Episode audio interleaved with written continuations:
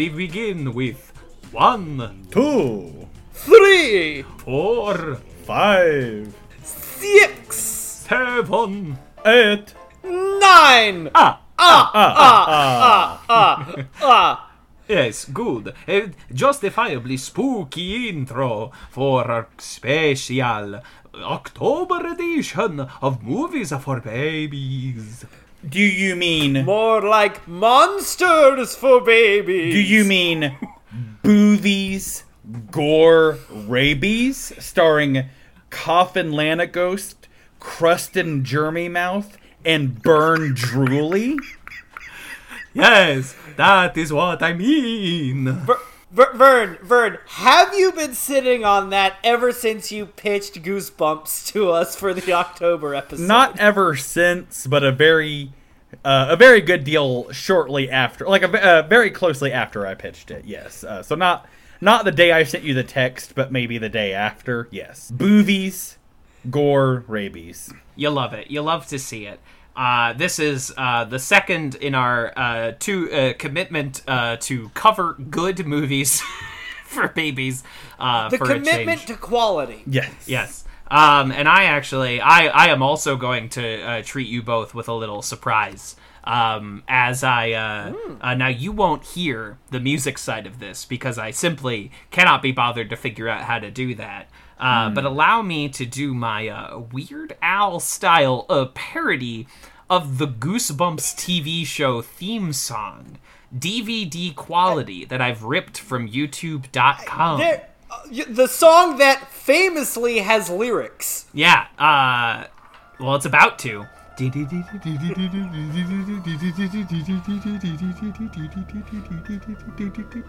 Oh, this is the time for goosebumps.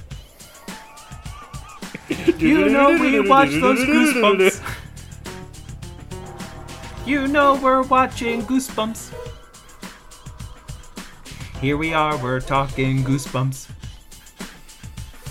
Goosebumps are in your house. Goosebumps are in your mouth. Goosebumps are in your spouse. R.L. Stine's cucking your mouth. Yeah, you know he's. he's R.L. Stine, played by Jack Black. R.L. Stine going in the back. Goosebumps. This is the time for goosebumps.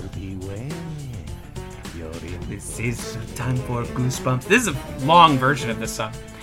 Yeah, yeah, no, it's the Time for extended cut. Goosebumps. All right, so It's the radio edit. so yeah, I did. I did the radio edit, uh, but I did the uh, explicit tag lyrics. So if you went to Oh my God. Walmart and you bought that uh, single, it would say explicit parental advisory. on you would the not. front. You would not be able to buy it at Walmart because Walmart does not carry parental advisory uh, albums. So you'd have to go to right. Target or Best Buy. Yeah, as evidenced by my copy of "A Hangover You Don't Deserve" by Bowling for Soup, uh, the song "A Hole." They just skip that part of the song where they say "a hole." They just they just left a gap in the song. You know, uh, Kevin, you, you you inspired two thoughts in my brain, and and first was None Uh, of them good. Was one of them what? I'm sorry. None of them good. Oh, none of them None good, of no. them favorable Um, thoughts. One of them, uh, I'm, I'm surprised that it finally happened where a song parody happened on one of our podcasts that was not done by me.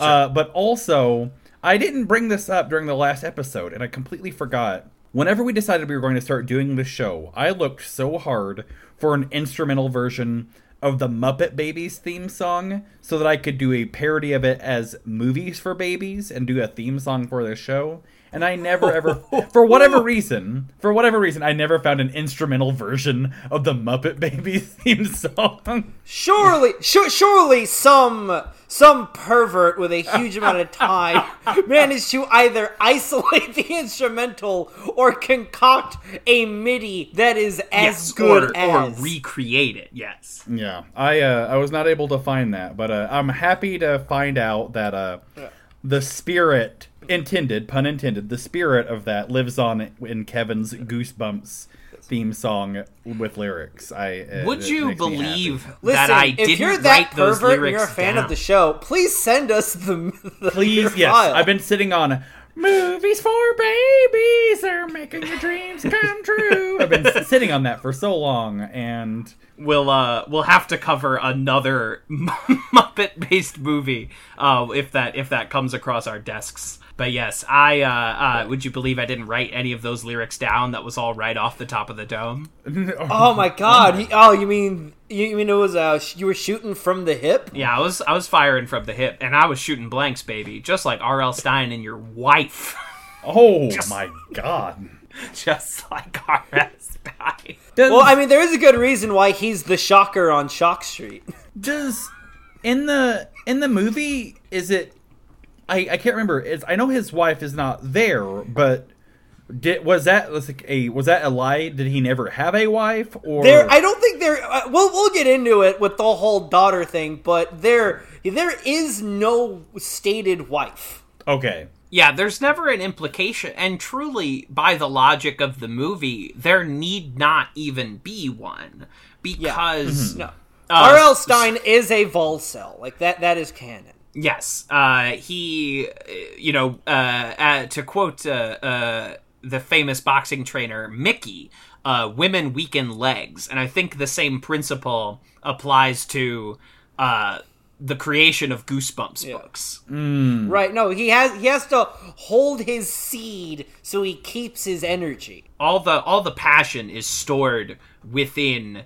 Uh, the seed and and R.L. Stine would not be able to create any of his literary classics, Right. Like Werewolf of Fever Swamp, Abominable Snowman of Pasadena, Monster Yeah. Blood, Monster Blood Two, Monster Blood Three, without uh, his his vol cell, his his vow of celibacy that he takes in this film. Yes, his voluntary celibacy. Right. Well, it's uh, you know, he he subscribes to the ideology that David Lynch has, where like the he I think he says in his book something to the extent of like the art life does not mix with love or something like that.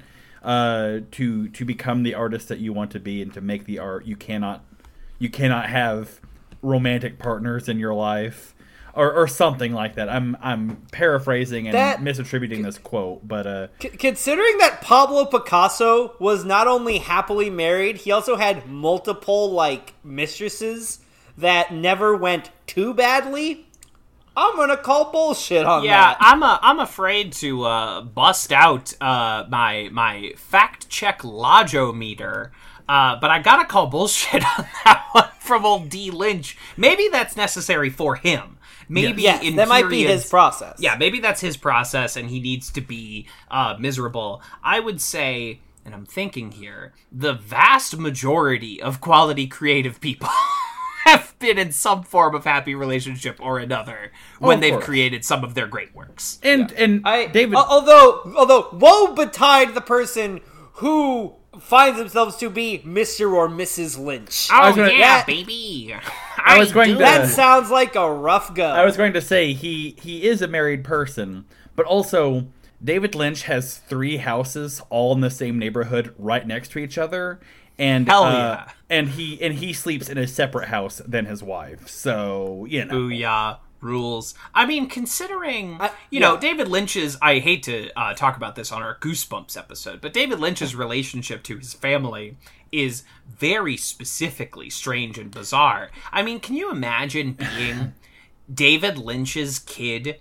Who was born as the inspiration for Eraserhead? Like, who to realize that your dad so hated you that he made the most he upsetting spent movie. seven years. That means seven years of your life making, making a movie. about how much he hated you in the crib. About how much he fucking hates you and thinks you're a cow fetus. I don't I don't think either of you guys have seen The Return. Um, and this is minor minor spoilers. And Twin also Peaks: a- The Return. Yeah, Twin Peaks: The Return. Uh, minor spoilers, but also uh, uh, a content uh, warning. Uh, there's a sequence in the in I think episode five of The Return. I'm not sure, but there's a band playing at the Roadhouse, and there's someone playing saxophone, uh, and it's Riley Lynch, David Lynch's son, and during that sequence, a sexual assault takes place, and it's like. I don't know, Dad. Maybe don't use my music to score your sexual assault scene in your show. It's I just what know. it makes me think of. It's where my mind goes when I hear your art, son. So uh, I, I I agree that uh, the relationship. Uh, Jennifer Chambers Lynch uh, wrote the Secret Diary of Laura Palmer, the tie-in novelization uh, that came out whenever the show was originally on, and it's the only piece of Twin Peaks media that I have not finished because Jennifer Chambers Lynch does such a good job writing that diary that I feel like I'm reading a little girl's diary, and it creeps me the hell out, and I could Oh not. fin- no! yeah, could not do it. Oh no! Wow, big, big ups to Jennifer Chambers Lynch. Big ups. Big ups. Incredible, like very well written, but because it's very well written, I can't do it. I just can't. Mm-hmm. It's uh, art so well constructed, like Eraserhead. It's art so like perfectly constructed to be what it is that I can't go anywhere near it. that I can't experience it because it it horrifies me. That Yeah. uh, climax, the Gaspar, uh, I'll mispronounce his last name, so I won't even try. His Noé? movie, Noé, uh, Gaspar Noé's film, Climax, uh, Possession is a great movie. I'll never want to watch it again because it damn near gave me a heart attack. Uh, but yeah, no, it's uh, great on the artists, but uh, it's not for me because y'all did so good doing what you did. Yeah, But, but for me, that movie is beloved. sure, Makes sense. Man, that's it's good. It's it's a hard watch. absolutely. Uh, Fletch, Fletch lives. uh,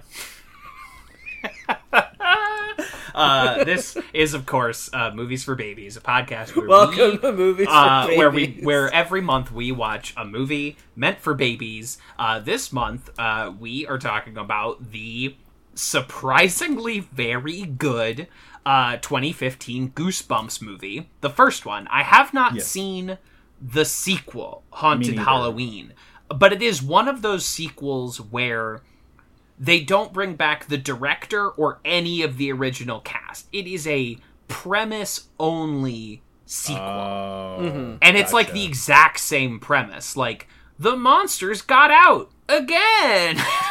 and like no, so uh, they they actually tried to make the sequel without Jack Black. Like he was not in it at all. And then they tested the movie and the audience feedback was like I don't know what you think we liked about the first one. It was Jack Black. what are you Really? talking about? a, a like I, I think at this point a like pillar of children's cinema. Jack Black's a fucking legend at this point. Yeah. I don't I don't feel bad like throwing that around. Like fucking School of Rock, Tenacious D, an incredible body of work for various ages of people. He Oh, yeah. He really is one of the fucking guys and there have been many pretenders to that throne over the years and no one has come even close. Dan Fogler done did try, Dan Fogler done did not. I did not know that about. Uh, I've not seen Goosebumps two as well. Uh, I've not seen Goosebumps two too, uh, but I, I did not know that that uh, he is he exists as reshoots to that movie. Yeah, Uh, he is in like one scene, and he is like a reshoot because they're like, "Fuck, we need to put Jack Black in the trailer." God damn, God damn it, we need to put Jack Black in the trailer. We, uh, Gotta get Jack back. We Get will him out! uh, Get him out of a, a house with a cock in its balls or whatever, and and fucking get him over to Goosebumps too. I never did see that, and I always did because of Jack Black, and I I wanted to see it because of him and because of Kyle MacLachlan, uh, another Twin Peaks Kyle. MacLachlan. And isn't that uh, isn't that Big Cate, Big Cate Blanchett? Yes, I believe so. Um, but it is never like a movie never enjoy. happened. Uh, I will get more into it at the end of this uh, podcast. This Goosebumps movie is darn near perfect, but there's one grave, pun intended, mistake that separates it from being perfect, and which made me like not interested in seeing a sequel. Not saying this movie is bad, but there's just one thing that they do that keeps it from being like a perfect movie. I know exactly what you're talking about, mostly Yes. because you and I have discussed it multiple times. I do Yes. think there are. I would compare this to Rob Letterman's Oh. other um, uh, prominent directorial work, Detective Pikachu, where Masterpiece. like they Mere are both masterpiece. really close to greatness. They're really fun. They get a lot of energy out of this like property. They they work in big name celebrities but in the like a way that feels good and organic. They tell like a cohesive story. Also, remember, these are properties that are almost impossible to translate to right. film. Goosebumps is deceptively different because most Goosebumps books could barely span a 30 minute television episode. So to mm-hmm. try and like to mm-hmm. try and take The Werewolf of Fever Swamp and make it feature to try to take Night of the Scarecrow and make it a feature film is is a fool's endeavor. But Rob Letterman, he I don't think he has writing credit on either of his movies, but he, he has these like scripts that elegantly try to work these worlds into a feature film. I just think both scripts, both for Goosebumps and Detective Pikachu, just need like one more polish. They're Yeah. just like so close. Mm-hmm. So like we're not obviously not to that point in this movie, but there's a point at the end of this movie where like the popular couple is like breaking up in the middle of a monster fight and I'm like I wish we had had I wish the first act had been us getting to know the the characters in this school if you're going to set a large part of the climax in the school as like they are defending themselves from the monsters. Does that make mm-hmm. sense? Like we I wish we didn't meet mm-hmm. them 5 minutes before they're breaking up. I wish they had been characters in the movie like a mm-hmm. a Mean Girls or an Easy A, which like spend the movie building these relationships so it can then tear them down.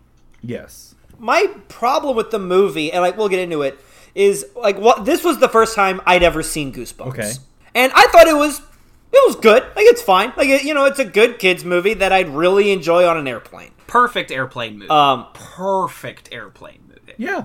Yes, but this is one of the, like this is one of those movies that I watch, and I think, and it feels like the story would work better if it didn't have the protagonist in it.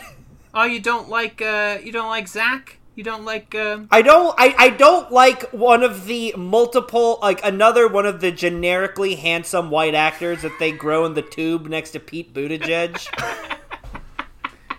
Rat fuck. I like if I I he's not like he's fine. Like he, he's fine in the role, but he's to me just watching was like he's just another he's another Zac Efron knockoff that like Efron's got charisma. a, a pseudo chan a pseudo Channing Tatum that is like cool, you're doing it, you're fine. Like he's not bad in it, but I just every all the other characters around him are so to me were so much more interesting, and I cared about them so much more than the him. supporting cast, like starting at Champ and R.L. Stine, and then going down through like the cops and and his aunt. Yeah. Those are like the, the mom, the aunt. Like, if they just took, if they relegated him to a supporting character and focused it and focused the movie on Hannah and R.L. Stine, it'd be a much, to me, it would be a much stronger. I can movie. see what you're saying, but also just like there's only been one good Billy Peltzer, and that's Billy Peltzer in Gremlins. And sure. I think like this movie uh, has a lot of similarities to Gremlins, and Yes, it, it, it- it's very and Gremlins. I think like which is good. That's the right energy absolutely to have yes to adapt. Uh, Goosebumps. Yes. One of the one of the and I was thinking I'd end up saying this near the end, but I'll go ahead and say it now. This movie does a very intelligent thing, unlike another movie we previously discussed, where it realizes that the strength in Goosebumps is the title Goosebumps and not the characters within Goosebumps. I mean, we still have the Abominable Snowman of Pasadena. We still have Slappy. We still have the giant Slappy's praying great. mantis. The Invisible Boy. But Slappy's a king. You dropped your crown, king. Yes. Your little tiny wooden crown. but the the people who made this movie realized that like we all have different we all remember goosebumps but person to person we all have different experiences with goosebumps i'm sure that i read different goosebumps books than you two did than, than anyone else did of. There's like a Exactly. hundred of them. Of course you and did. they made the right decision to make this just like an adapta- adap- adaptation of all the Goosebumps books as opposed to Scoob, who tried to do like you know what I mean? Like the dumb thing would have been to have like a big kind of thing where like here you know like a big kind of like avengers style movie like scoob tried doing where here's all these characters but because no one remembers goosebumps super vividly no one remembers who any of these people are. You don't have to have read the book about the garden gnomes to appreciate that sequence. Whereas if you've Right. never if you're going into scoob and you've never heard of blue falcon you're going to be very frustrated by why they're frustrated by why they're spending so much time with blue falcon As if we already know who they Yes. are. They so Uh. smartly in making this movie do not treat Goosebumps as a sacred text. Yes. You know? And I Right. think I think Detective Pikachu has a similar approach to Pokemon. Uh, I think the Lego movie and the Lego Batman movie have a similar attitude towards their source material. Like, we're not here to dunk on it. We don't think we're better than it. But we're not going to treat these things as if they are sacred, holy cows mm-hmm. that we cannot besmirch. Like, we're going to have fun within the parameters of these ideas, of these properties. This is, if I were, even though, you know, if I, this movie is like a, a gentleman's 7 out of 10.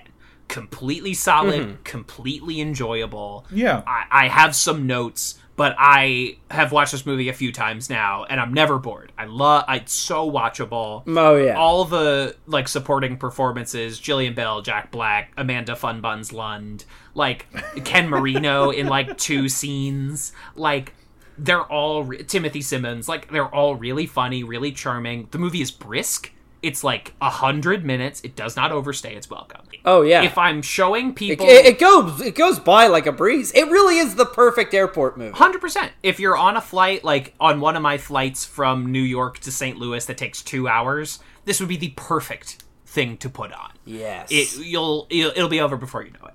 And if I was showing people how to adapt properties into uh, uh, studio films, this is probably the movie I'd show them. Yeah. like it's not it's not perfect, but I'm like, here's how you do it. Here's here's what you got to do. It needs to be a fun movie first. Before it is like a reverent Goosebumps movie. yeah, uh, yeah, oh yeah. Well, like it, it's a very functional. It's a functional movie, and I don't mean that in like a negative way. Like it's it sets out what it does, and it does it. And it's it's a very efficient movie. It sets everything up, and it pretty much cleans everything up in the end. Right. Yeah. There there's room It does exactly what it sets out to be, and it gives you exactly what you. And it doesn't do a goosebump book, but it gives you what you don't, what you think you'd want from a it's goosebump it's book. yes they they leave a trail of uh member member berries for you member berries where Hmm. it's just like you can go through and you're like oh yeah oh yeah and and that's part of the fun Yeah. of the movie but also the movie is very fun uh so uh Yes. yeah it, it works on it works on very on many different layers uh and levels uh as kevin said like a darn near near perfect adaptation. Also, looking out for my buddy Kevin. Uh, whenever Kevin said, uh, whenever he referred to a woman as fun buns, he's making a reference to another podcast, something that that woman's w- husband says. Don't cancel my friend Kevin. He's not. Yes, I. It is. it is. I believe her Twitter handle. Like Hmm. I didn't. I'm sorry. You're right. I guess out of context that seems gross. Um, that is Amanda Lund's Twitter handle. Famed pistol shrimp Amanda Lund. Yes. Um. Yeah. She. I'm sorry. I, I thank you for for I stepping in. I caught the reference, but also who listens to this show who has also listened to Pistol Shrimps Radio. Uh, Right, I'm Pistol sure Shrimps there's a Venn diagram, if- but I think that Venn diagram is me. So yeah, if you're not uh with Gourley and Rust super fan, then Yes. maybe you missed the reference. yes. I was there too. Yes, exactly. Of course. Okay. Uh shall we uh shall we dig into some goosebumps? Do it. Okay, so one of my favorite things to do uh, with any comedy movie is I pay attention to what the first joke of the movie is and see if that sets a tone for the rest of the movie. Sure. Uh, the first joke of this movie's this movie for babies, this children's movie, is a joke about Guantanamo Bay prison in Cuba, and it's Also opening on a shining yes, uh, and just Something like that comes up repeatedly. They run this Yes. Shining reference throughout the movie. oh yeah, no, it's a running gag. uh, and it's uh, and it's uh, perfect. Both Holy shit, right down to the freezing. I never realized that. Mm-hmm. Yeah, but- it's it, both of them are perfect. Uh, it uh, it sets the tone for like this is a kids movie, but also like the adults can have fun at it too. The dumb kids won't realize Right. uh, that the first joke in it is a reference to one of the worst atrocities ever committed by the United States government. And to Uh, to that this we're day, still that we're committing. still committing. Uh, Uh, and I think I uh, think no- most kids are tangentially aware of Guantanamo Bay bad, or at least Guantanamo Bay sad, By- but they don't know. By, but by 2015, Right, the yes. kids, you know, when they're watching Fortnite streams and ninjas talking about the atrocities of Guantanamo Bay, kids are hip today. Kids are kids are in the know. Right. Yeah, uh, and you know, and they rightfully, you know, they leave it at that. They don't have like Lynndie England come through and point at a monster who's been chained up or something. Uh, but uh, I just, I really, Slappy's not wearing yeah, a hood. yeah I, I, I just, I remember whenever I saw this movie in theaters because I did see this in theaters, being pleasantly surprised because I was just going to be like, I want to see something spooky. It's October, and I was when the Guantanamo Bay joke came up, I was like, "Oh, hold up! This there might be more to this movie than just it's spooky." Um, but yeah, so uh, it, we follow a, a mom and a son, Zach, and I cannot recall the mom's name. Mom. And they're moving to Mom. the It's mom. Gail Yeah, they're moving for the to, record, uh, but it's like it, the the character does not have a real name. Her name is Amy Ryan. The actor's name, like her, like the, when you're referring to this character, you don't go Gail, you go Amy Ryan. You know what I mean? of course, yeah, yeah. yeah. You're like, yeah, Gone Um, Baby Gone herself, uh, Amy Ryan. uh, but the uh, the mom and son they're uh, they're moving to Madison, Delaware from uh, from New York, uh, and they move in to a neighborhood next to a creepy house. Uh, and that's where shortly after moving into that creepy house, or next door to that creepy house, Zach meets a literal girl next door, uh, Hannah, and Hannah's creepy dad, uh, Jack Black, Joe Biden. Yes. Um, with the, this happens later on, but uh, what I really appreciate about this movie is though it's a kids movie, it does not try to. It doesn't talk down to children. There's some very adult themes in this movie.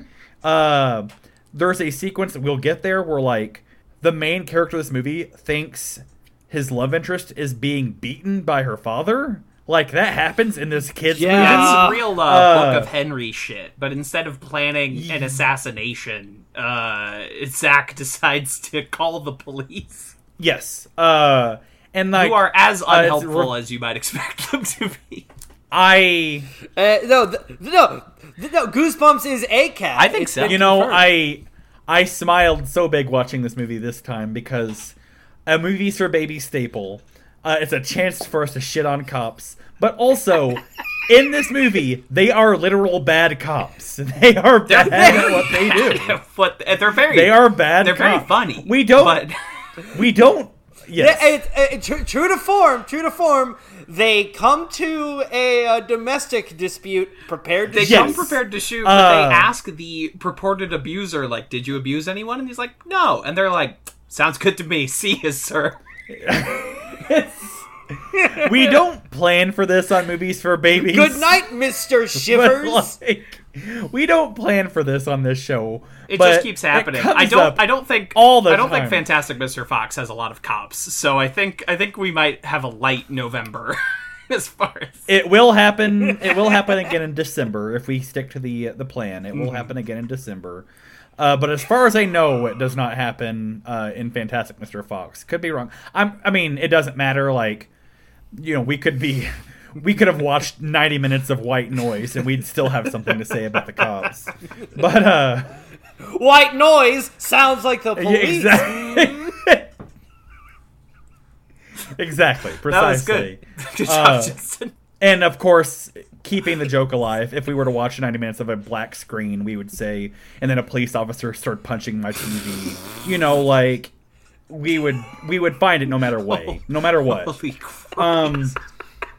So speaking of unpacking, they uh, they they unpack while they're moving, and they find a picture of Zach's dad, and they reveal that Zach's father has passed away. Uh, that is important for later on in the movie, and my big criticism of the movie. I But- I would and Yeah. I've seen nothing to the contrary. I think this movie probably in one draft had a different ending because it seems Oh, as if they are perfectly building up to Zach and RL. No, I was gonna say that Zach that like No. they fill the void left by Hannah with each other. It seems like we are Ah. exactly building up to Zach and R.L. Stine become friends. He's kind of a surrogate father, but he's really just like a friend. Yeah, yeah. A found a It found. really family. seems like that's what we're building up to. And and with the Yeah. it's the same thing with my missing father thing in like E.T. I'm like, what is E.T. supposed to be his dad? What is the theme? And so like it, it sorry. Uh but but And no, that's just uh, no, no. When we inevitably do a, Steve, a um, Steven Spielberg movie, we'll get into that. Sure, let's do Tintin. Uh, Hell Okay, yeah. Tintin, Tintin fucking slaps. Uh, but but anyway, The uh, the, the, um, third best Indiana Jones movie. I would, you know what? I'm gonna I'm gonna I'm gonna sit right here on this podcast. First best Indiana Jones movie. Wowee. Tintin rules. Uh, but anyway, it seems like Yeah, the we'll movie is building towards one that conclusion. Makes right? sense. And uh, to compare it again to Rob Letterman's Detective Pikachu, the missing dad thing is the resolution of Detective Pikachu. Mm-hmm. And this movie seems like it is also building up to that and then just does it. Yeah. And that Well, no, feels like, a yeah. rewrite. Well, like I thought the movie when they first. Well, I thought this movie. Well, actually, no. I'll talk about this when we get to the twist. We'll get but- there. We'll get there. Um, Yeah. So uh, uh, it's a typical like uh, Zach is your, t- you know, he's moved into a new place. Uh, we can discover this world with him. He moves in. Uh, he's it's his first day of school, but turns out his mom is the principal of the school, uh, and he's very em- Vice Vice principal. Um, he's very embarrassed by that, but also nothing really comes of it. But it's fine. It's it's it's fine. Um, a highlight of this sequence where we, we yes we meet the the sidekick in this movie uh, and- of the movie during the sequence, but I mean really the the highlight here is Ken Marino as the gym teacher. Uh, I I will sign up for anything Ken Marino's in. Just makes my day anytime I see Ken Marino. He's one of the funniest, most dependable dudes out there. Absolutely. He will get a laugh out of whatever he's in. Yes. Fucking party down. As, as as Ron Donald is one of the finest performances on a television show. Like it really is exceptional. He's always. I just wish there were more. Yes. He only gets like one or two occasions to be funny. I I just want more of him. I I don't know what to tell you. very very funny very gifted comedic performer just big ken marino stand over here Absolutely. And this is also we are also at this point introduced to Lorraine. Uh, Oh, yes. played by uh, Jillian Bell, and this is when Jillian Bell is on a fucking run, y'all. This is this is Jillian Bell like Workaholics is starting to gain like un like popularity, and she's a big supporting character on that show. And then she's fucking 22 Jump Street, and then it's off to the races, baby. Yeah, she's- because then she, she's hilarious Goosebumps the night She's the, uh, before.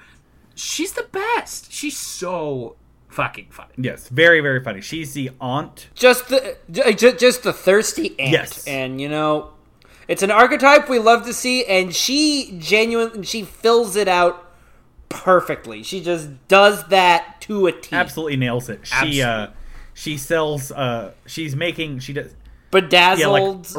rhinestoned uh she gives zach a rhinestoned new york yankees hat uh Great. it's uh it's great um she's very very very She, funny. she she she bedazzles her parking spot. Just just awesome. Yeah, it's all good. Jillian Bell, uh, a weapon when she hits the fucking werewolf with her car. Uh, her like little relationship with R.L. Stine. It's all good. Yes. It's all very good. Absolutely. Uh, and it's in the bedazzled New York Yankees cap that our hero Zach meets uh, the love interest, one of my uh, a frankly bizarre trope that appears over and over again, where the new boy in town finds himself next door to a pretty girl of appropriate age, and they just start like relentlessly flirting. Yeah. Like it's The, no, it- no, it's the Peter Parker phenomena. it's a Peter Parker, but like the way way back that I watched this summer, like Hmm. has this this same trope. It appears over and over and over again. As well, no, as Vern says, it's the girl next door. Yes. Right, sure. The Girl Next Door, starring uh, Elisha Cuthbert as a Playboy bunny. We all remember this movie with Emile Hirsch. We all remember. And Paul Dano, right? I think so. Paul Dano. I think Um, he's like the creepy friend. Yes. Yeah. It was uh seeing Sorry, seeing everyone. movies like this as a young kid where like the main character uh fell in love with a girl next door always just like as a young kid just like really upset me because like I lived in a town with no children whatsoever. and so like all my friends were uh, friends I made at school, which was another town over, and uh, I'd hear like they fell in love with the girl next door, and I'm like, must be fucking nice. Uh, I mean, I'm married, so it all worked out. But uh, Yeah. Uh, yeah, they they start relentlessly flirting with each other. Jack Black, uh, who's later on he's he's living under a, a pseudonym or a fake name, but later on in the movie it's revealed that he's R.L. Stine. He does Yeah. Mr. Shivers. Mr. Shivers. He does not does not approve of this burgeoning relationship between Zach and Hannah, uh, and really like makes it known how much he does not approve of it to a degree that he is legitimately scary. And as I say, like later on, like Yeah. the main character. Well, it- it- it- Go ahead. It, it's such a nice. Well, like Jack Black is a very good heel, but he's so charming that he does isn't really allowed to play it very much. Yeah. Yeah. So when he does do it, it's always very surprising. He uh I and I it was it happened this time whenever I watched this movie. He looks so much like someone else I know or like in media as R.L. Stine, but I don't know who it is and it was bothering me like crazy. I don't know if you guys had any kind of feeling like that whatsoever, but he as Jack Black as R.L. Stine looks like someone, but I don't know who. Leave a comment, like, comment, subscribe if you know who, who Jack Black looks like. leave a leave a five star iTunes review and tell us who uh, Jack Black as R.L. Stine reminds you of. Yes. Uh, it might be my friend Caleb, but I don't know. But anyway, um, But he's very good. It's yes, like yes, our listeners will of course recognize Vern's friend Caleb. Uh, Vern is of course referring to uh, Caleb Landry Jones from Yes, yes. Get Out and X Men First Class. Yes. Um, yeah. Uh, but it's good, and uh, Jack Black is walking this wonderful line of being very animated, very vibrant, but he doesn't obliterate the movie around him. It's just this great thing that Jack Black is almost uniquely adept at of being broad, but not destroying the reality of what you're occupying. yes. I, mm-hmm. good point. I never mentioned. I never realized that. But yeah, he's. This movie needs like colorful characters, and he is one. But he does not. He does not break the movie by being so aggressively him. and he feels it doesn't feel like I mean to call back to another movies for babies or uh, uh, one of the progenitors, Sonic the Hedgehog, right? Like when Jim Carrey rolls into that movie, you are Oh, completely yeah. ripped with both hands out of the movie because it's just Jim Carrey doing Jim Carrey shtick. The Jack Black is doing Jack Black stuff, but he is a character. Like this is not Yeah. what Jack Black always does. He he's dialed in to this character who happens to be very silly and very funny, like all the other supporting characters. Jack Black would have been a very good Doctor Robotnik. agree a hundred percent. I'm oh, now I'm angry. He made me angry about what could have Like been. the Yeah. more I think about it, like he's he's perfect. Why didn't they? I, I mean, I know why they didn't because Jim Carrey's a bigger box office draw uh, for some reason. But uh, Jack Black would have been perfect. Is he though?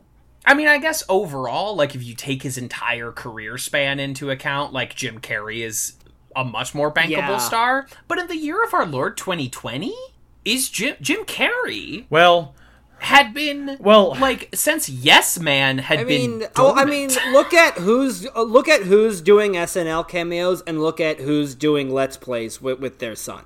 and guess who's doing a better job at what they're Yeah, doing? I'm not. I'm not saying that one's doing better. okay. I'm saying in terms of like general public consciousness. Sure, But also, There's uh, an there, there there's an But also, and granted, is be, is due to circumstances beyond anyone's control.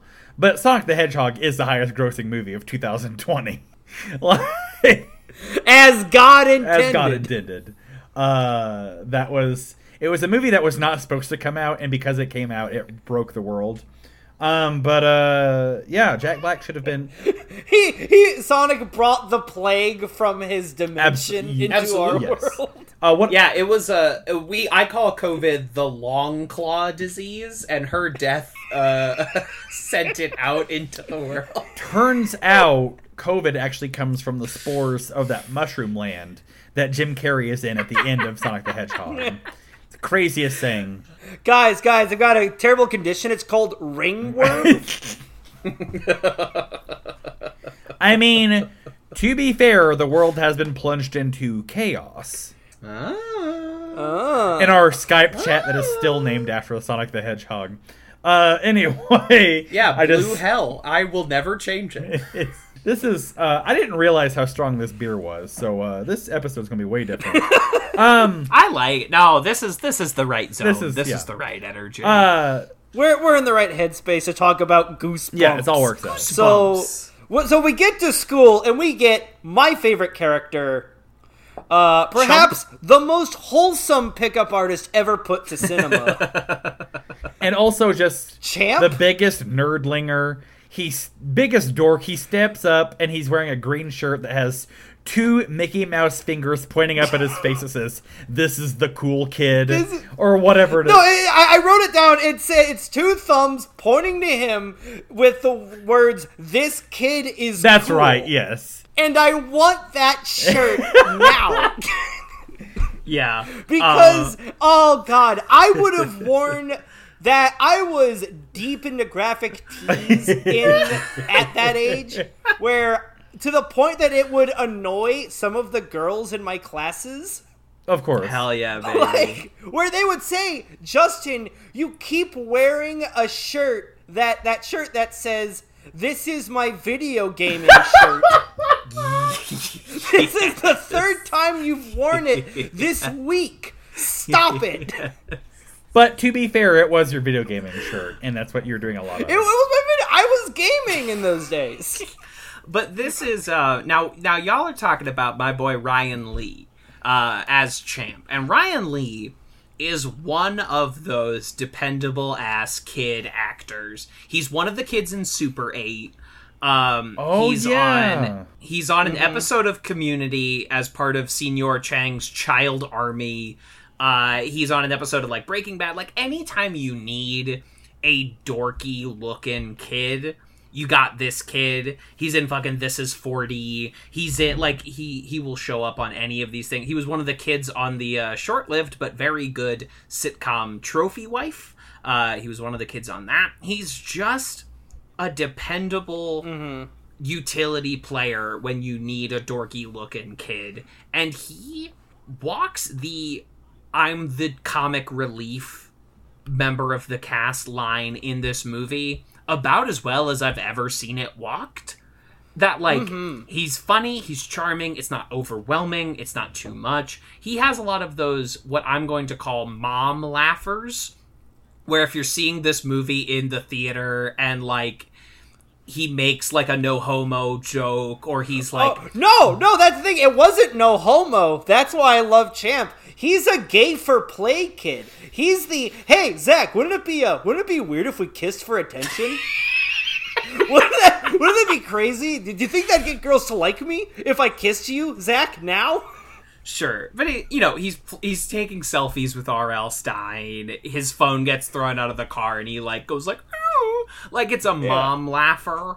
And He's He- he's the ideal Shaggy Rogers. hmm, I think you know, fuck Drake Bell. He's the ideal live action Timmy Turner. Yeah. Oh damn! He's got like if I was recasting, in in Oh this my movie. God, In this movie, he has the teeth for it. he's got the teeth for it, He's- and I don't, Oh I don't, man, I don't he, mean he that is a in a teeth negative way. forward lad. He's Those teeth are one of the best gifts you can have as a child actor. are those are those Right. not uh, fake? Are those real teeth? Oh, Every no, no. movie I've Those- seen him in, he's had big, prominent. Oh my goodness. Those are the teeth of a future gifted character actor. Okay, I thought those Right. were uh, those were gimmicks. Uh, No, oh No, no, those he's- are he's had all those natural, baby. Uh, And if you look at like his IMDb picture, it looks like he's really like growing into his own face.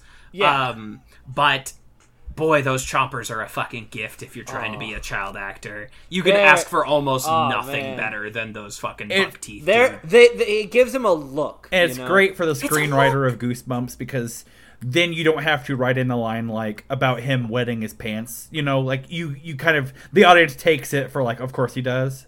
You know what I mean? Like you just look at that Yes. kid, you can tell that he he's a bedwetter. You don't need a screenwriter to write that line in to sell. That's the exact energy he yeah, brings. it's uh, it all works Right. out. He's uh, he wears a full suit and sneakers for the majority of the Yes. film. rules, rules, rules, rules. Rules.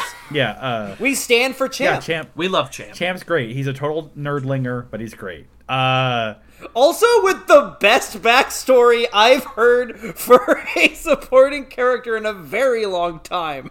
I cannot recall it. What was it? Oh, his parents are both low scoring Olympians. Like they're both bronze medalists. Oh, that's right. Yes, yes, yes, yes, yes, yes. So they named him champion. Yes. Yeah, that's perfect. That they are both bronze medal Olympic. That's beautiful. And then later on That's in the movie, uh, he gets called chump by someone who does not under. Yeah, Yeah. yeah, it's, it's great. Uh, By the hot Yes. babe. uh, yeah, I yeah. Uh, glad that's not any other version of this movie. The hot babe is the girl that they end up going on the adventure with, right? Like this this hot school babe is the is the third, but they smartly go a completely different direction with it with Hannah, who um looks like Mila Kunis stepped out of a fucking time machine. not you know trying to be uh, offensive or whatever, but she's like, she looks like a normal person. She does not look like a movie star. You know what I mean? She she's she's very pretty. Yes. It's one of those things where it's like, you know, y'all know Rebecca Hall. Um, and in every movie Rebecca Hall is in, she's always cast as like the second hottest woman. And you're like, oh, she looks like a normal person by movie standards. But I've met Rebecca Hall in real life, and you're like, Jesus Christ, this is the most beautiful person I've ever seen in my entire fucking life. It's just one of those weird movie things where our expectations are. I, just no, I, like, I I know I keep going on it. She's the girl next door. She's a normal looking girl that the chemically perfect male lead can fall in love with. Yeah. Now, of course, I listen. Listeners would throw rocks at me if I didn't mention it. The chemically perfect male lead is indeed Jack Shephard's son from the alternate timeline on Lost. It's just I think I think it would be wrong of me to not mention it even once. No, I'm into it. I'm sorry. I uh, I, I I got curious because I have terrible. I have a terrible time. Like, I'll know actors' names and I'll know actors' faces, but I cannot place them together. Uh, and I had to look up uh, Rebecca Hall. I for a second I thought she was uh, in the Halloween sequel, the most recent one, but different actress, not Rebecca Hall. But Yeah, also, uh, Rebecca Hall, um, the brunette from The Prestige. Um, She was in the uh, Wonder Woman movie, like, like the other, the, the the the good one, oh Professor Marston and the Wonder Woman. and the Women. Wonder Women. yes. Um, I was like, what the fuck are you talking about? That's a murderer who plays Wonder Woman, not not Rebecca Hall. Uh, yeah, but you're right. She's uh, I mean, she's she's in she's in everything. She works. She's in Iron Man three. She books. She works. Um, and uh, anyway, that was uh, my weekly pla praise for actor Rebecca Hall. uh, a, a- a- becoming a staple of movies for babies. Uh, Kevin gushing over a lesser known character actress from a movie. Uh, last time it was uh, uh, I cannot remember her name from Blazing Madeline Saddles. Kahn. Uh, Yeah, Madeline Madeline Kahn. Kahn. Madeline Kahn. Madeline Alcohol. Kahn. Uh, You know, y'all, I just rewatched Clue. uh, I'm gonna go ahead and campaign for Clue for next October. Uh, it was in the pitch. if Fuck it, next summer. It like it's an all season movie. It was. I agree with you. It was pitched for October. That and uh, Curse of the Were Were Rabbit. Uh, I uh, just rewatched Clue. Still fucking rips. dude. Absolutely. Still, still, still. Madeline Kahn, and you have Lesley Ann Warren as Miss Scarlet, and you just have like this killer lineup of character actors. Uh, Michael McKean, Tim Curry. That movie still rules. Rules. Yeah. rules. Martin Mull. but Martin Mull now- is in it. so at, at this point in Goosebumps, after like we meet the kids, that's wh- thi- is this when the do- the domestic abuse scene It happens, happens- or does the Ferris wheel scene happen? The Ferris wheel happens first. Uh, Hannah and Zach go on a date on a Ferris wheel. Uh, you know, getting to know you like typical like first date in a movie. Really, uh, it's a real John Get- Green go- Go to your first classic derelict Yes. uh, amusement. Uh, and actually, you know, very lovely. Very, it was, it was Oh, yeah, very it's uh, nice. charming. Very nice to watch it. Gave me some feelies. Soft Christmas yeah. lights. Um, it was after that where uh, they come home. Jack Black discovers that his daughter's been out, uh, and there's a scene where in this movie, like the main character, and it, I mean, it appears this way to the audience. It appears to the main character as well that like Hannah's getting beaten by her father, uh, and it's really like heavy for a movie like this. It's really heavy for any movie, but it's heavy for a movie uh, based off a scholastic book property.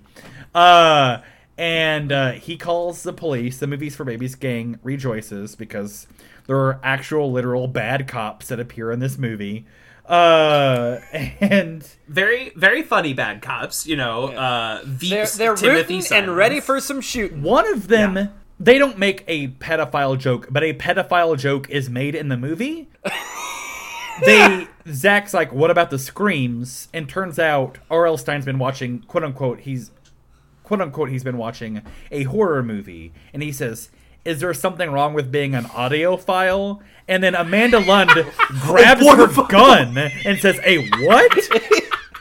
That well, no, no, that's Jeffrey Epstein's classic defense. Oh, gotcha. is they got it. They they wrote it down. wrong. Oh, Oh, that that joke fucking cracked me up dude i don't know what to Oh, that was you. so, no, that was. it's such a good great bit. joke but in this movie for babies there is a reference to pedophilia like, that is almost greeted with a cop shooting It's well, no, no. It, it, it's it's one of those uh, brainy jokes you leave for the parents. yes yeah it's a way homer it's yes Uh, absolutely oh she meant pedophile but it's it's uh very heavy for this it's it, this movie is bold. This is a bold movie, uh, and it's it's jokes fuck? about pedophilia and it's references Woo! to domestic abuse. Uh, it's it takes chances. This movie, uh, but it all those chances pay off. Uh, so yeah goosebumps walked so book of henry could run Yes. yeah Uh, so because the cops are ine- inept and incompetent, and also because the police in this movie are bad, uh, Zach calls a nerd from the he calls Champ uh, to help save Hannah. They plan a uh, like a a break in. They're gonna break into R.L. Stine's house. Uh, Hannah, or excuse me, Zach poses as the police, calls R.L. Stine and says they need him for further questioning. So Z- uh, R.L. Stine will get out of the house. Uh, he calls Champ to be a lookout, and he goes to break in the house to see how Hannah is doing. Um, and he finds uh, a bookcase full of locked books. Uh, he opens one, and the abominable snowman of Pasadena breaks free. These books are enchanted. The books are the books in this movie serve as pokeballs. Uh, maybe why what yeah maybe why Rob Letterman got a chance to direct Detective Pikachu after this. But the the books hold the monsters. Turns out the stuff that uh, R.L. Stine has stranger than fiction disease, and the stuff that he writes becomes real yes, um Right. uh, the stuff that he writes becomes real. I don't think But it's interesting that like none of the very memorable child characters come roaring out of these books. You know what I mean? Like it's just the monsters. Yes. None of the the litany of well developed uh no, human no, characters. that well, he says that's what he cares about. That's what he created to cope with. It was No, really no, the no. Am- monsters who helped him cope with his loneliness, not it the is kids. it is perfect logic for what we're doing You know Yeah. what I mean? Like it is I need nothing more than that. You have established the rules, the movie follows them all the way through, the monsters get out of the books if you open the book. It's a- great done. That's all I need. It's a movie that like does not really hold up under any sort of scrutiny, but also it doesn't need to. If you're scrutinizing this movie, you're watching it wrong. It's not about the Right. logic, it's about the adventure. it holds up to its own internal logic, which Yes. is all I would ask a movie like like does that make any sense? I, no, like fuck you, it doesn't, but it doesn't matter. No. That like the Goosebumps says monsters in book, you open book, monster get out, you can put monster back in book. Um, how does this happen? I don't know. R.L. Stine's really good at writing monsters, so they became real, and that is the movie's explanation for it. And I require they Groundhog Day it, right? Where it's like, why does this happen? I don't know, just does. It's it. Ha- this is the way it is. it's it's technically from the blob. The magic typewriter is from the blob that ate everyone. Oh, really? Yeah, because it's about a kid who starts writing a story about a blob that eats everyone, and it comes to life stranger than fiction. You style. know, I, I, I wanted to say, um, this is something I've been sitting on for a long time, uh, and it just so happened to come up here. Like, uh, people need to realize that there is a difference between plot and story, and a 100 Mm-hmm. people will look at something like this, or they'll look at, I don't know, for example, Bruce Wayne showing back up in Gotham after being trapped in a prison in Dark Knight Rises. And they'll look at that and they're like, this plot sucks. And it's like, no. It's. The story does not require the logic for how everything happened. The story requires that Bruce Wayne shows back up. The story requires the monsters get loose from the books. Just have mm-hmm. fun with it. But people will like rag on like these little perceived like inconsistencies or these perceived like wrongs that the movie commits. And it's like the movie is not about that. Now, if Goosebumps were based on a true story, and in real life, in Madison, Delaware, a bunch of monsters broke free, and it circumvented that and was trying to do something else with this movie, then maybe you have a chance to be like, ah, well, this doesn't make sense. But it's a fucking Goosebumps movie, and it's a movie for kids. Like, it doesn't matter. And uh, I get really frustrated. Thankfully, the uh, CinemaSins episode is only about 15 minutes Yeah, long. it's yeah, it's we it's i mean i cannot get out my axe to grind this out but we when we talk about movies we focus too much on plot Yes. and people ignore that like story is a separate identity Yes. so like one of the most common complaints i see and i need to just like log off the internet but one of the most common complaints i see is like you know, uh, Black Widow is like a super trained spy. Why would she make this mistake? And I'm like, because people make mistakes, and like that's part of what the fucking movie is about. Is that like people make mistakes and they need to make up for it? Mm-hmm. You know what I mean? Like people, are, it's it's the the story. Story is where plot meets theme, and we completely, you know, we were talking about it pre-record, but like so many plot holes in the Last Jedi are caked over if you start looking at it from a story perspective instead of a plot perspective. Mm-hmm.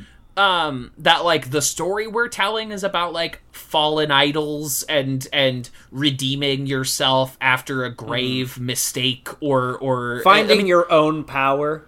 Yes, and and the it all lines up on a story level, but we the only way and CinemaSins is a big part of this, and even places I like like Red Letter Media are a big factor of this. That like we only look at plot when a movie is so i mean a, the plot should make sense but a movie is also much more than its plot. Like it's not the only metric by which we can judge the validity hmm. of a story. And also like people need to realize like logic there's a movie can follow a logic but it's not there's different types of logic a movie can follow, mm-hmm. and there's so many things that I really enjoy that get ragged on, but like, and they'll say like, oh, that doesn't make sense. But the thing is, those things follow an emotional logic. There are things that like yes, if you break it down in a physical sense, that does not make sense at all. But emotionally, this makes sense, and emo- emotionally, this Right. tracks. And Absolutely. and it's it's just it's it's different flavors. One is Coke, one is Pepsi, one is Sprite, one is Mountain Dew. It's not saying that Mountain Dew is a terrible drink. I mean, it is, but it's not saying like you know what I mean. It's like people need to realize, okay, this movie is this flavor. It's not that this flavor is bad. This flavor is done well. It's just not a flavor that I like drinking. Uh, and yeah, Yeah. this this goose. There's little things like that, like in in this movie.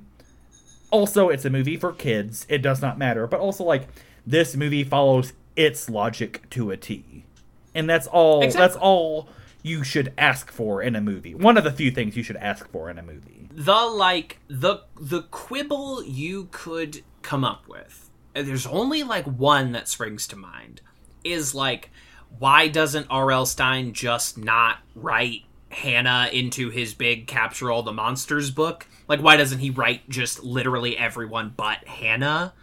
But the the movie says like it's got to be all the monsters or none of the monsters. And it until a certain until the last like 30 seconds it sticks to that idea. Um and and they they tell me these are the stakes and this is what needs to happen and for the most part they stick to that But- and that is good popcorn movie story But also, that last 30 seconds is a wink to the audience. It's not like that that that that last 30 seconds of the movie is more like is it's a, that's your dessert. You know what I mean? It's not there to mm-hmm. at a certain point when the when everything is resolved in the movie, things should be resolved in your brain. You know what I mean? It's just there for fun. Jesus, like come on. Uh, anyway, uh, I've been sitting on that for a long time, and it didn't work for a Kevern, so I'm happy I could bust it out in this. Um, so uh, yeah, they they they let the Abominable Snowman of Pasadena out. It goes logically, it goes to the ice rink because it's cold there, and checks out they uh, they try to trap him in the in the book. They fail, but R.L. Stine succeeds. R.L. Stine has followed them there, uh, and this is where we learn that Mister Shivers is actually R.L. Stine. That uh, these books, as I said, they serve as pokeballs. Blah blah blah blah blah blah blah. Uh, they get.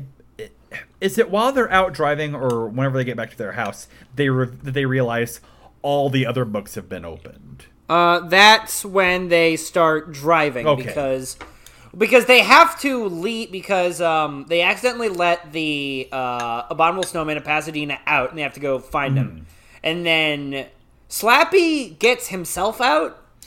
It doesn't. Yeah, it, it, he is Slappy the ventriloquist. The ventriloquist doll. He just kind of. doesn't um doesn't the abominable snowman knock over some books on on his way out do i remember that That- that's- incorrectly That no, probably he happened. Oh. doesn't. Like they take some books out, but they put them on the desk, and then there's an then there's just the book just sitting there, and then it clicks open, and that's Oh, gotcha. to show that Slappy got himself out somehow. But also, he's a clever guy but also, it Yeah. doesn't matter. It's uh also Slappy is voiced by Jack Black, so which I that's that's something I wish happened.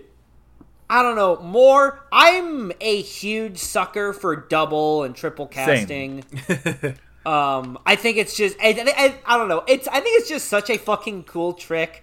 he uh bless me, you. to see to see one actor, you know, be multiple things in one movie. Absolutely. and if it's thematically resonant, it's even better. Uh, Sure, the- you got the and yeah, it makes like quote unquote logical sense because he is a ventriloquist dummy, so he would potentially like his voice would come from the operator. Black's. So having Yeah. exactly, so having Jack Black do it, I think it's it's beautiful. I don't know who else Yeah. you would you would do. It's perfect. and then also you can just follow that thing where like with Slappy having Jack Black's voice, that is the creation of Jack Black that is closest to Jack Black, so it would be working on Exactly, this. it's an extension. Of So, it. like- a direct extension. so it. it would have. I mean, it's the ringleader of all the other monsters. it would po- it would know it. You could just Mm-hmm. wager that like it would know how to get out of the book or something. You know, it's just like also it's a movies for kids. Who cares? It's a spooky movie. Just enjoy the spooky movie. Uh, Slappy sets all the other monster books free, and uh, he performs a uh, he he burns them. Uh, it's uh, Hell yeah. In the Hellblazer or whatever, like uh, Hell Charger, Sure. whatever, like the name of the the Hell car is.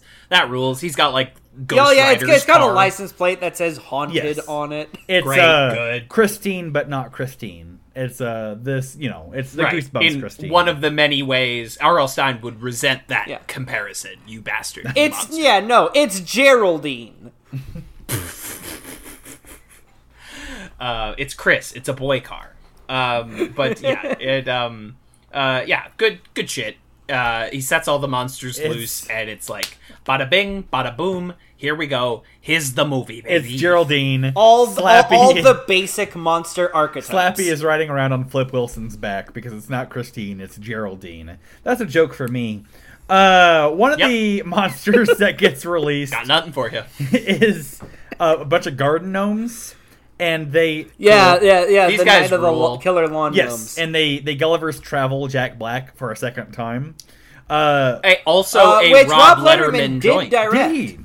Yeah, exactly. A Rob Letterman joint, which almost makes me want to check out Gulliver's Travels. Like, I'm like, is this movie secretly dope? And I just haven't I, known this I, whole time. I, I heard bad. Th- I read like bad reviews of it when it came out. I did too, but uh, people have been wrong fucking before. There are uh, there are two things I know about Gulliver's Travels, that movie with Jack Black. The first is that it's starring Jack Black. The second is that there were two seasons of Survivor in a row where there was a reward challenge themed around a movie that was coming out, and the reward for that challenge, if you won, was you got to watch that movie. And the first yeah. the first of those two was Gulliver's Travels.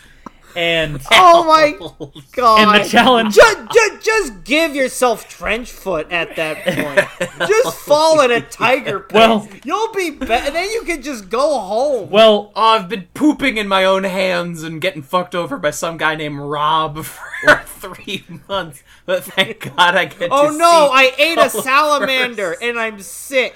Let me leave. I got well. The meat. I'll, we'll get to that, but real quick, the the challenge for the Gulliver's Travel uh, Gulliver's Travels challenge was the tribe had to carry a giant Jack Black through an obstacle course.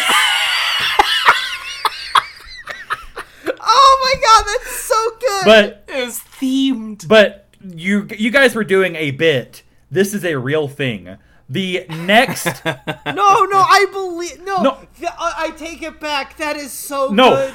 That, That's that's, fucking. That is a real thing, but you guys were just doing a different bit, and this that bit you were doing is a real thing. The next season of Survivor, it was Survivor, I believe it was Survivor South Pacific, but I could be wrong.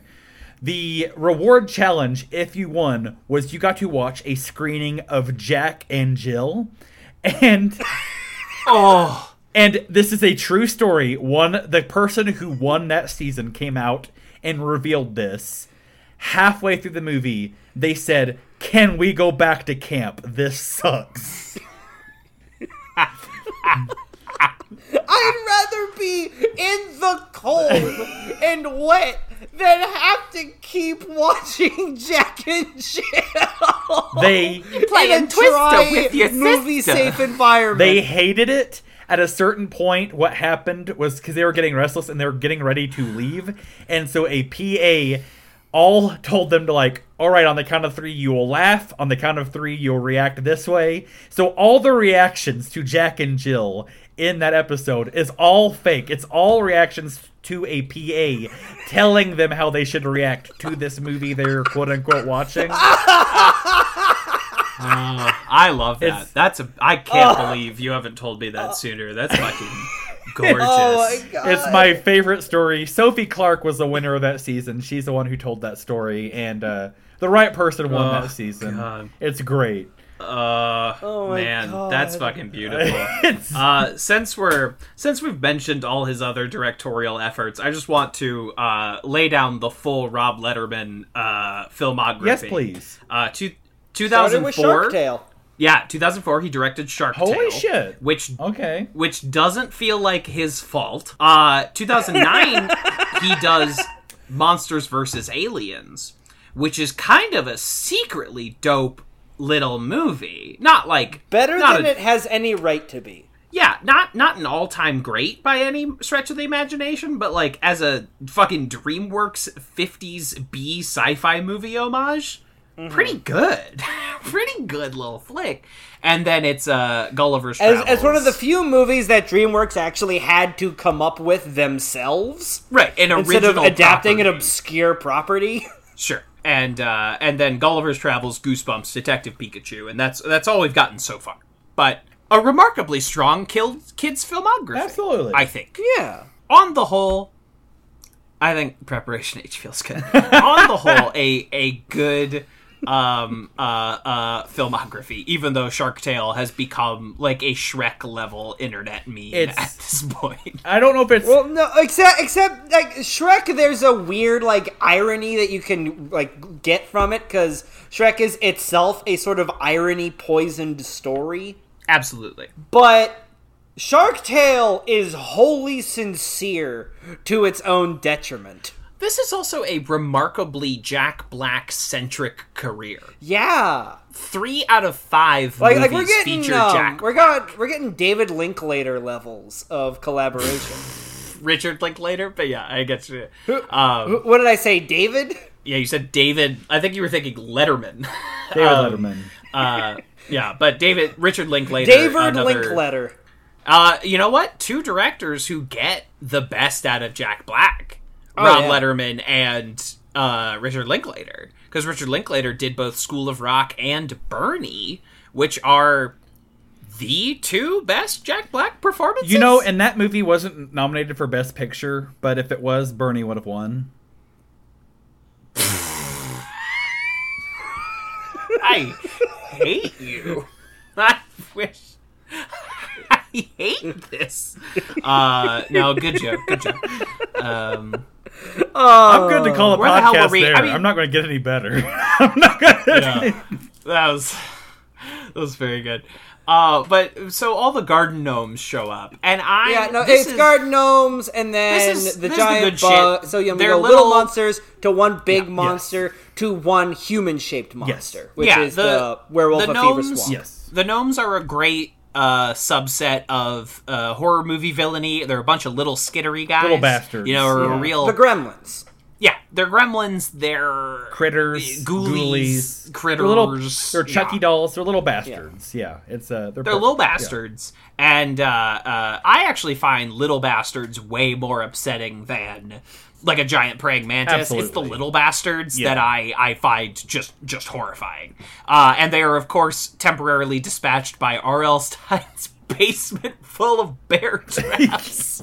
Uh, he knew that maybe he, he was uh, precautions. For He knew the monsters go might done get Yeah, out. It's uh, he knew they might get out. yeah, it's all it all works out. Um, yeah, they they escape the uh, the garden gnomes. Uh, the the the police uh get frozen by aliens with free freeze rays. They show up and Slappy's there. Uh, and he sends some aliens in and they freeze them. Slappy They freeze does They everybody. freeze everybody. Slappy Slappy's doing this bit where he's wearing a little police hat, and at one point he freezes someone. I think it's Jillian Bell, and he says, "You have the right to remain silent." And I was like, "Oh, he just did the line." I thought I thought he would put a little Slappy spin on it. No, it you have the wasn't. right to remain It, it was, frozen. it's still technically a joke because she can't talk anymore. yeah, but like, But it's, just- it's not quite the joke. You would think He he, was just about to say says like It, it has the inflection of a joke. the the right to remain to frozen protect or something. and Yeah. serve. Right. the right to remain frigid. Yes. Yeah, any any of those, but he just says silent. And that all that honestly got like a laugh out of me. I'm like, oh, he just said the, the thing. The obvious choice would have been the obvious choice would have been for him to say freeze, but you know, freeze. Yeah, uh, he's Stop in the name of the law. Yeah. but he says you have the right to remain silent. it's a great non-joke. Yeah, it's kind of a it's kind of a fun nun. So like at at this point, it's revealed that like so earlier in the movie it says that like there's a little very understated kind of thing uh, in this movie where like R.L. Stine has this chip on his so- shoulder where he thinks everyone thinks he's a hack. And like he gets very upset when being compared to Stephen King earlier. He talks about how much how well his books have done internationally, like how much they've sold.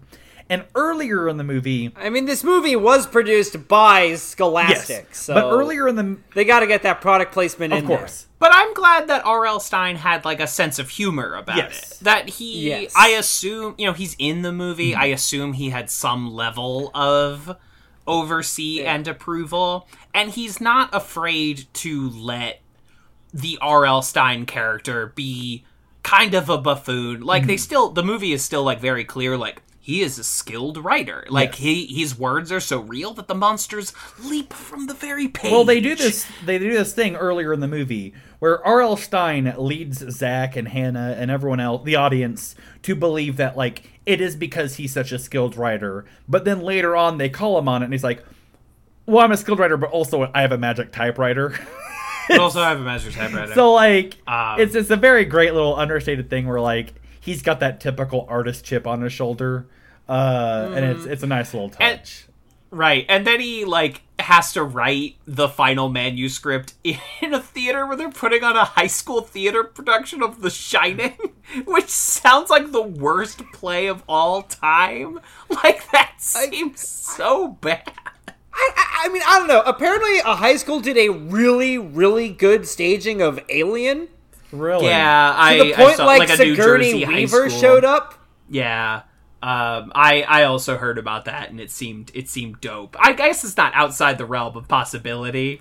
Like, if anything, The Shining is an easier movie to stage. it's yeah, but like It's a bad choice for God. a high school because it requires three or four characters. And for a high school, you want like you want to invite as many people to, you know, you want to do a big musical. You want to Well, no, yeah, because you have to pack in all the students you can so you can justify the theater budget exactly. you're getting. A better choice would have Yeah, been for them to do you- Doctor Sleep. Right. A better choice would have been to do like The Mist. Yes. But The Mist maybe doesn't have the same Yeah. cultural carte blanche as as Right. uh, cultural cachet, not carte blanche, uh, as The Shining. The Shining has a lot of That's why they should have done The Stand. Yeah. honestly, They should have done the Dark Tower. honestly, this high school should have done the Green Mile. You know, they should have ended this production of uh, one of the students getting in the putting getting put in the electric chair. You know. Uh, yeah, one of the See, students the just Green like Mi- someone has to have done a theater production of The Green Oh, Mile. I'm sure. Like that sounds very easy to Oh, I'm stage. sure. the the Cajun student like throwing shit at their classmate. Uh, all Green Mile, weird movie. Also, uh, y'all, uh, it didn't get seen very much, but doc- the Doctor Sleep movie is absolutely incredible. Uh, I heard Oh, it was very dope. good. I heard it was really good. watch the watch the director's cut. Uh, that movie feels like a novel reads. It's so great. I loved that movie.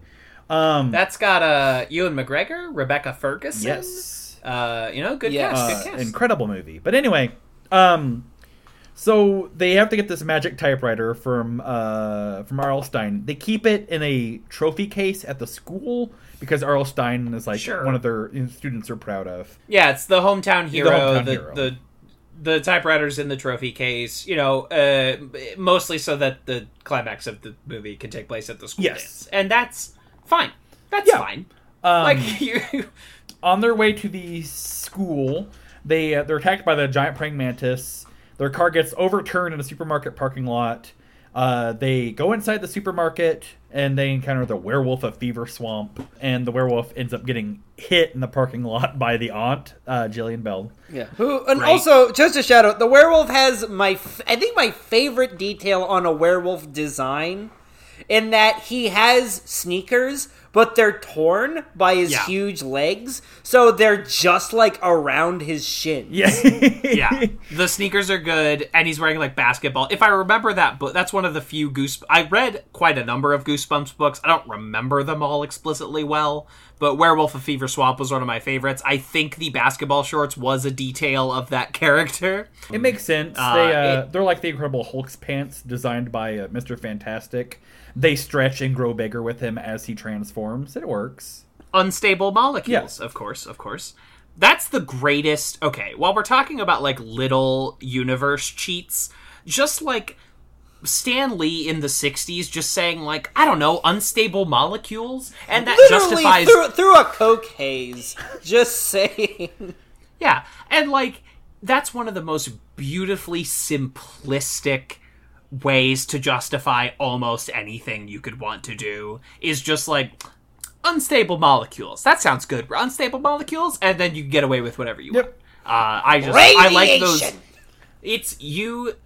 People overestimate or underestimate simplicity.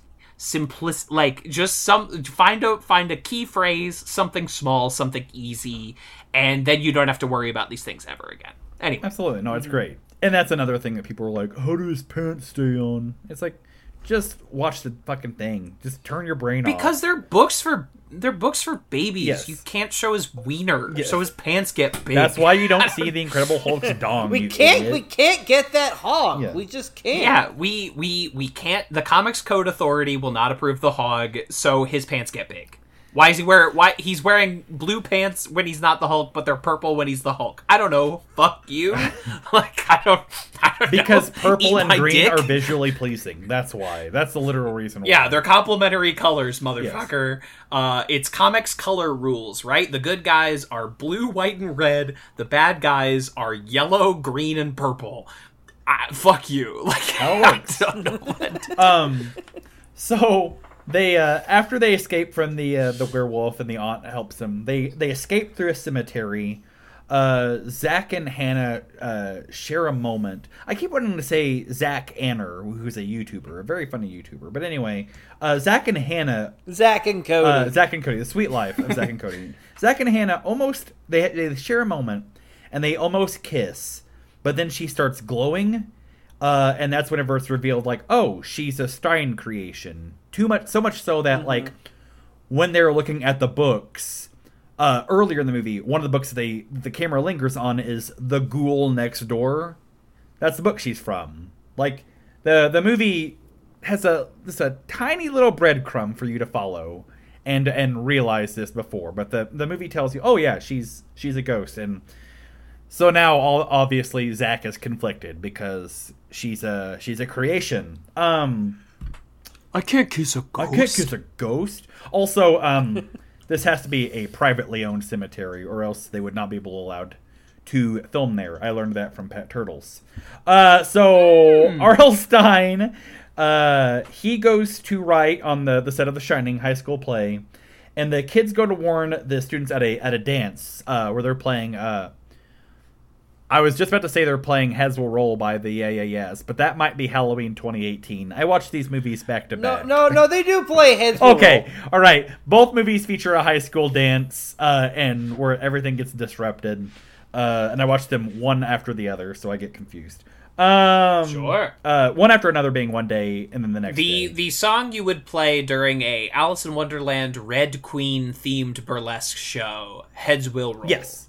Uh, The, the, the theme song to Kate McKinnon's uh, Evil Queen themed audio drama well, like available on Audible. these dumb It has to be. these dumb kids won't be, you know, listening to Monster Mash. I didn't write this movie. if I had it my way, it would just They be won't. different They won't versions bump and grind to it. That's for No, certain. no, not at all. They go to warn the students of the dance. The kids don't. The kids of the dance don't believe them. Uh, don't believe them until one of them gets eaten by a giant praying mantis, and then all of a sudden, like, oh, okay, yeah, this is a real deal. Uh, There's this great moment where where they get up on stage. Apparently this is also like an homage to one of the books where like they get up on stage at the dance and they're like, "The monsters are coming. We have to." And everyone's like, "Yeah, right." um, and in the Goosebumps book, they're like, eh, "Well, if you can't beat them, join them." And then they join the dance. But like in this movie, they cut to this guy who's who's up on the bleachers. He's like, "Yeah, there's a big like butthole. It's eating all our cars." And everyone's like, "Ha ha ha ha ha!" And then he's like, "Oh shit, there's a big praying mantis." And they're like, "The joke's getting old, dude." And then he, gets like eaten by a almost big- dies. he almost- like he is implied murdered until it's like confirmed he wasn't.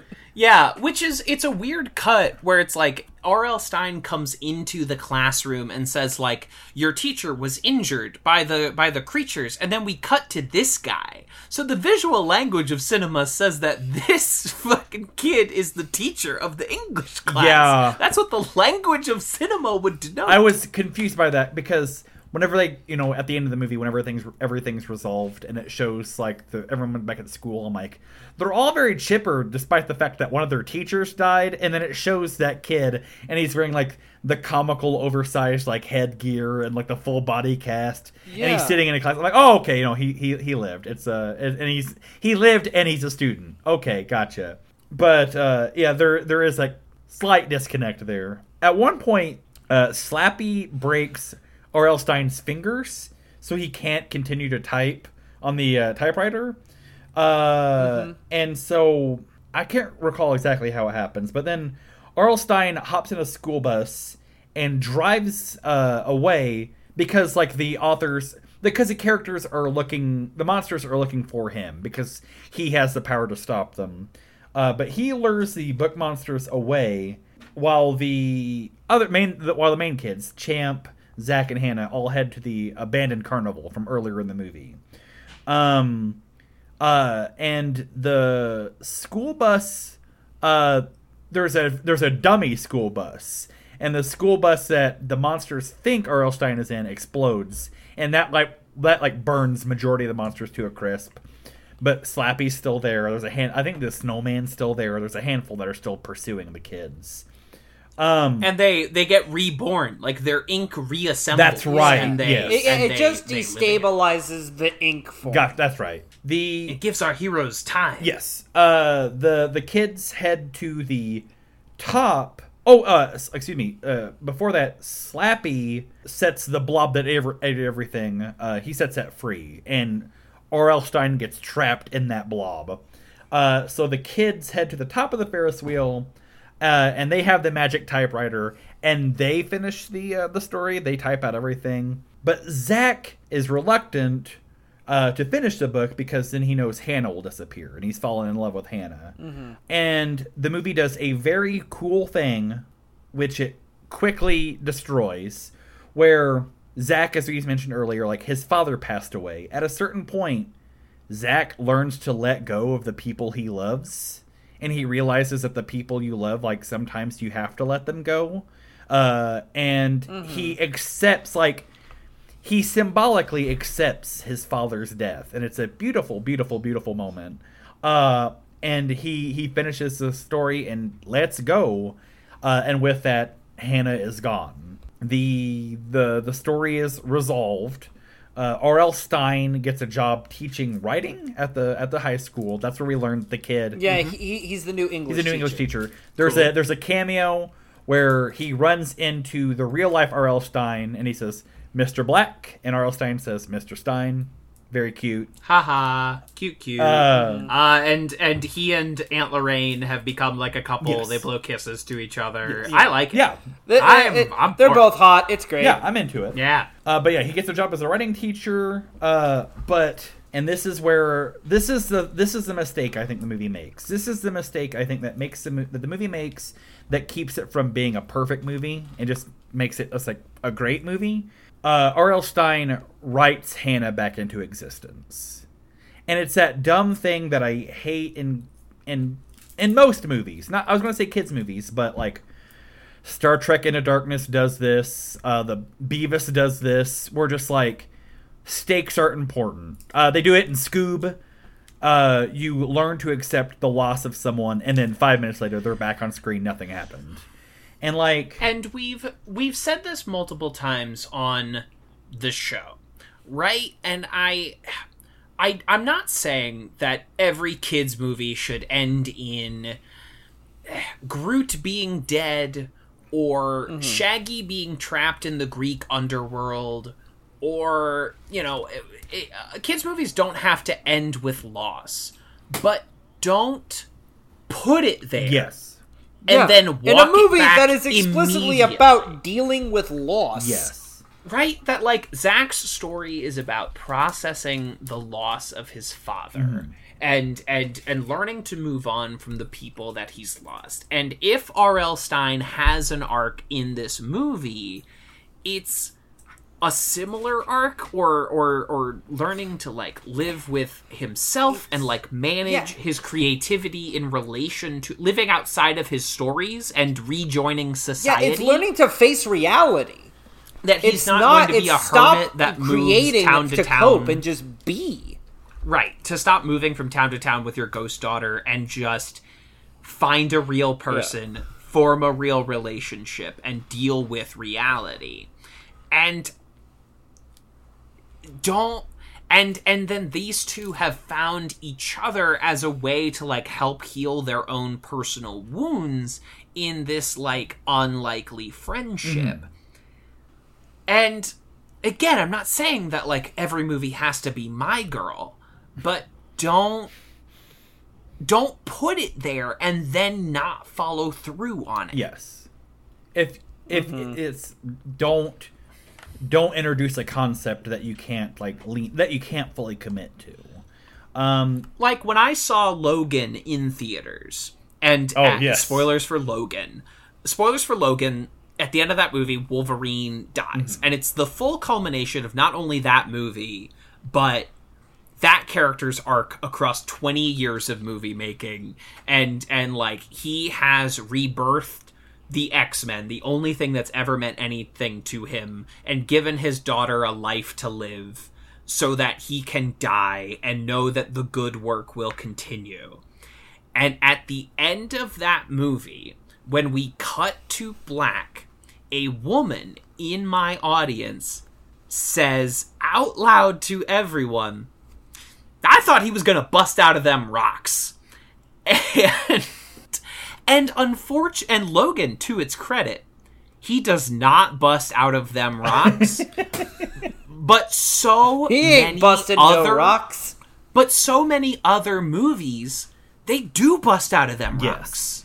uh I mentioned Beavis earlier and like the last shot of Beavis is Batman, Batman ver- versus Superman. me. For anyone who's not into our, excuse me, Our Our parlance. uh, Batman, Vooperman, Superman. thank you. But Thank the you. last shot of that movie is the dirt on Superman's grave starting to rise off the grave. So immediately, it's like stakes are important. Like uh, I mentioned, Star Star Trek Into Darkness earlier. Captain Kirk dies in that movie, and two minutes later, he's back, and everything's fine. Like right, as opposed to like the search for Spock, Yes. where let's take a whole movie yes, to bring this character back. It's the difference mm-hmm. between Logan and X Men Origins Wolverine, where Logan stays dead, but there is a post credit scene where Deadpool, his hand crawls over to his head and he goes, shh. And that is the difference between the two. it's yeah, it's just And most movies are X Men Origins Wolverine, but more movies should commit to being and Logan. it's just like I don't want to. I don't want to say that like. How do I put this? How do I? I'm I'm trying to think of a way to put this without sounding like an old boomer. But like part of what makes um that that scene, and you know exactly what scene I'm going to be talking about. That scene in Neverending Story work the way it does is that like the horse doesn't come back.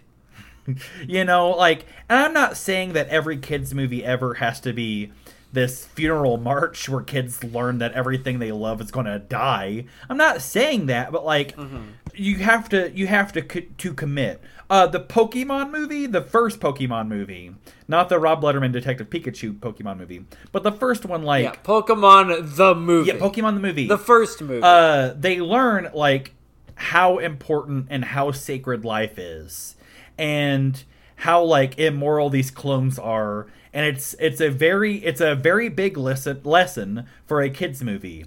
And then as they're leaving you hear mewtwo saying i have wiped their minds from this event. So their memory They have learned they they've learned nothing.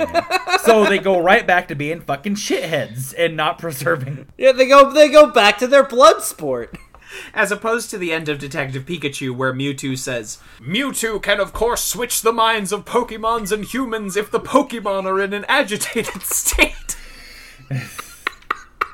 Which is one of, the great, one of the great lines of cinema. Oh, I just rewatched uh, Sir, Detective Pikachu. Sir Bill Nighy. a beautiful just to watch a Oh. movie where Bill Nighy has to say Pikachu, or or even more so, Ken Watanabe, who has to like who who gives an incredible performance. Your like, father loved Your that Pikachu. Your father loved that Pikachu. It was his partner.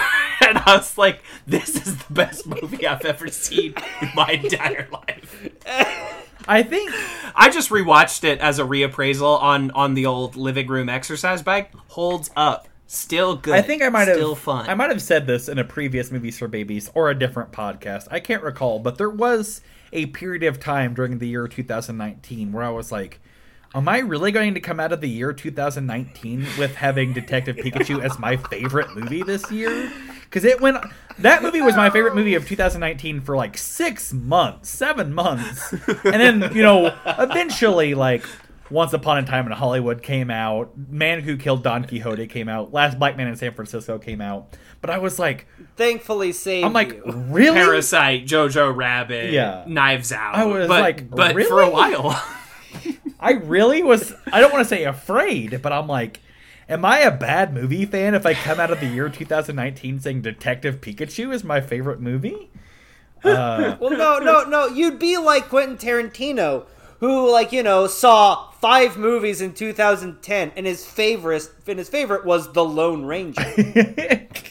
right? I I love the thing I love about film directors top ten of the year lists when those come out is that there is always some wild ass shit on there because most actual directors don't have the distinction between high art and low art mm-hmm. that movie watchers do.